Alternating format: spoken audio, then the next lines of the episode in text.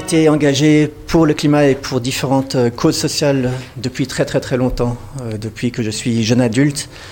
J'ai également vécu en Nouvelle-Zélande où j'ai commencé à organiser différentes manifestations autour de la mobilité, du climat, de l'environnement. Je suis rentré à Genève et j'ai monté un premier projet très important qui s'appelait Agir 21 où 3000 jeunes sont engagés concrètement pour l'environnement avec un festival de 3 jours de fin d'action sur la plaine de Plainpalais, environnement et jeunesse. Et petit à petit, en fait, mes actions...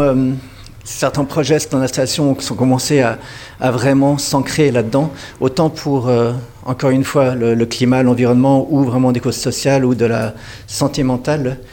Et en fait, donc il y a ce mot, en fait, qui est artivisme, qui est le mélange de art et artiste et activiste. Et il a fait sens pour moi, parce que tout mon travail est vraiment...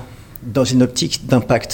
Je ne fais pas de l'art juste pour de l'art, alors que même si c'est quelque chose de tout à fait honorable, mais pour ma part, je recherche vraiment un impact, je recherche à toucher les gens, à faire réfléchir et à potentiellement créer du changement.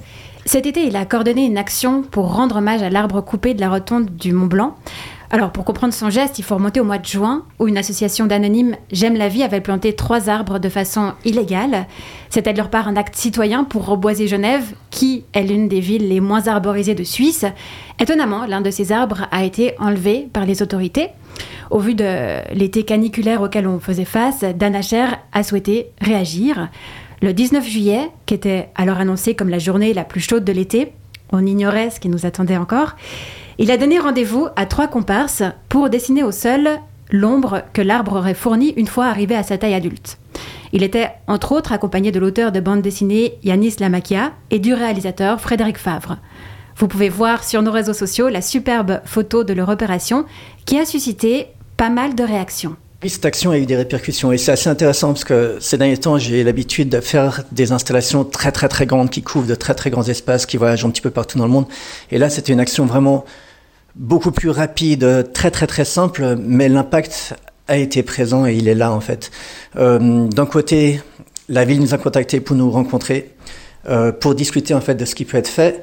Il y a eu la présence des médias et on a eu des articles dans 3 ou 4 journaux plus d'autres types de médias et ça a été repris encore par la suite pour illustrer en fait le problème de l'abattage des arbres en ville et des îlots de chaleur. Donc pour une action aussi facile, enfin simple plutôt je dirais, elle a un impact tout à fait intéressant.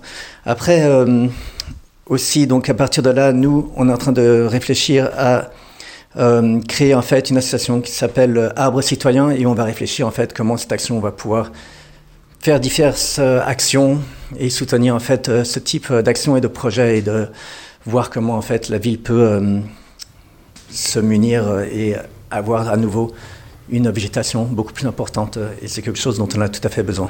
Borealis, pour le rappeler, c'est l'idée de pouvoir créer quelque chose qui ressemble à des aurores boréales n'importe où dans le monde.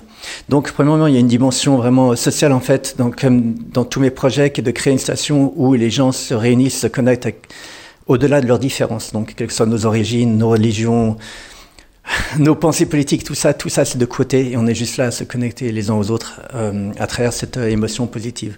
Après, par rapport à Borealis, ce qui se passe, c'est que cette aurore boréale, elle se trouve sur une place où il ne devrait pas y avoir d'aurore boréale. Elle ne devrait pas exister. Et on montre en fait que c'est quelqu'un, c'est une personne qui a pu créer ça avec de la technologie.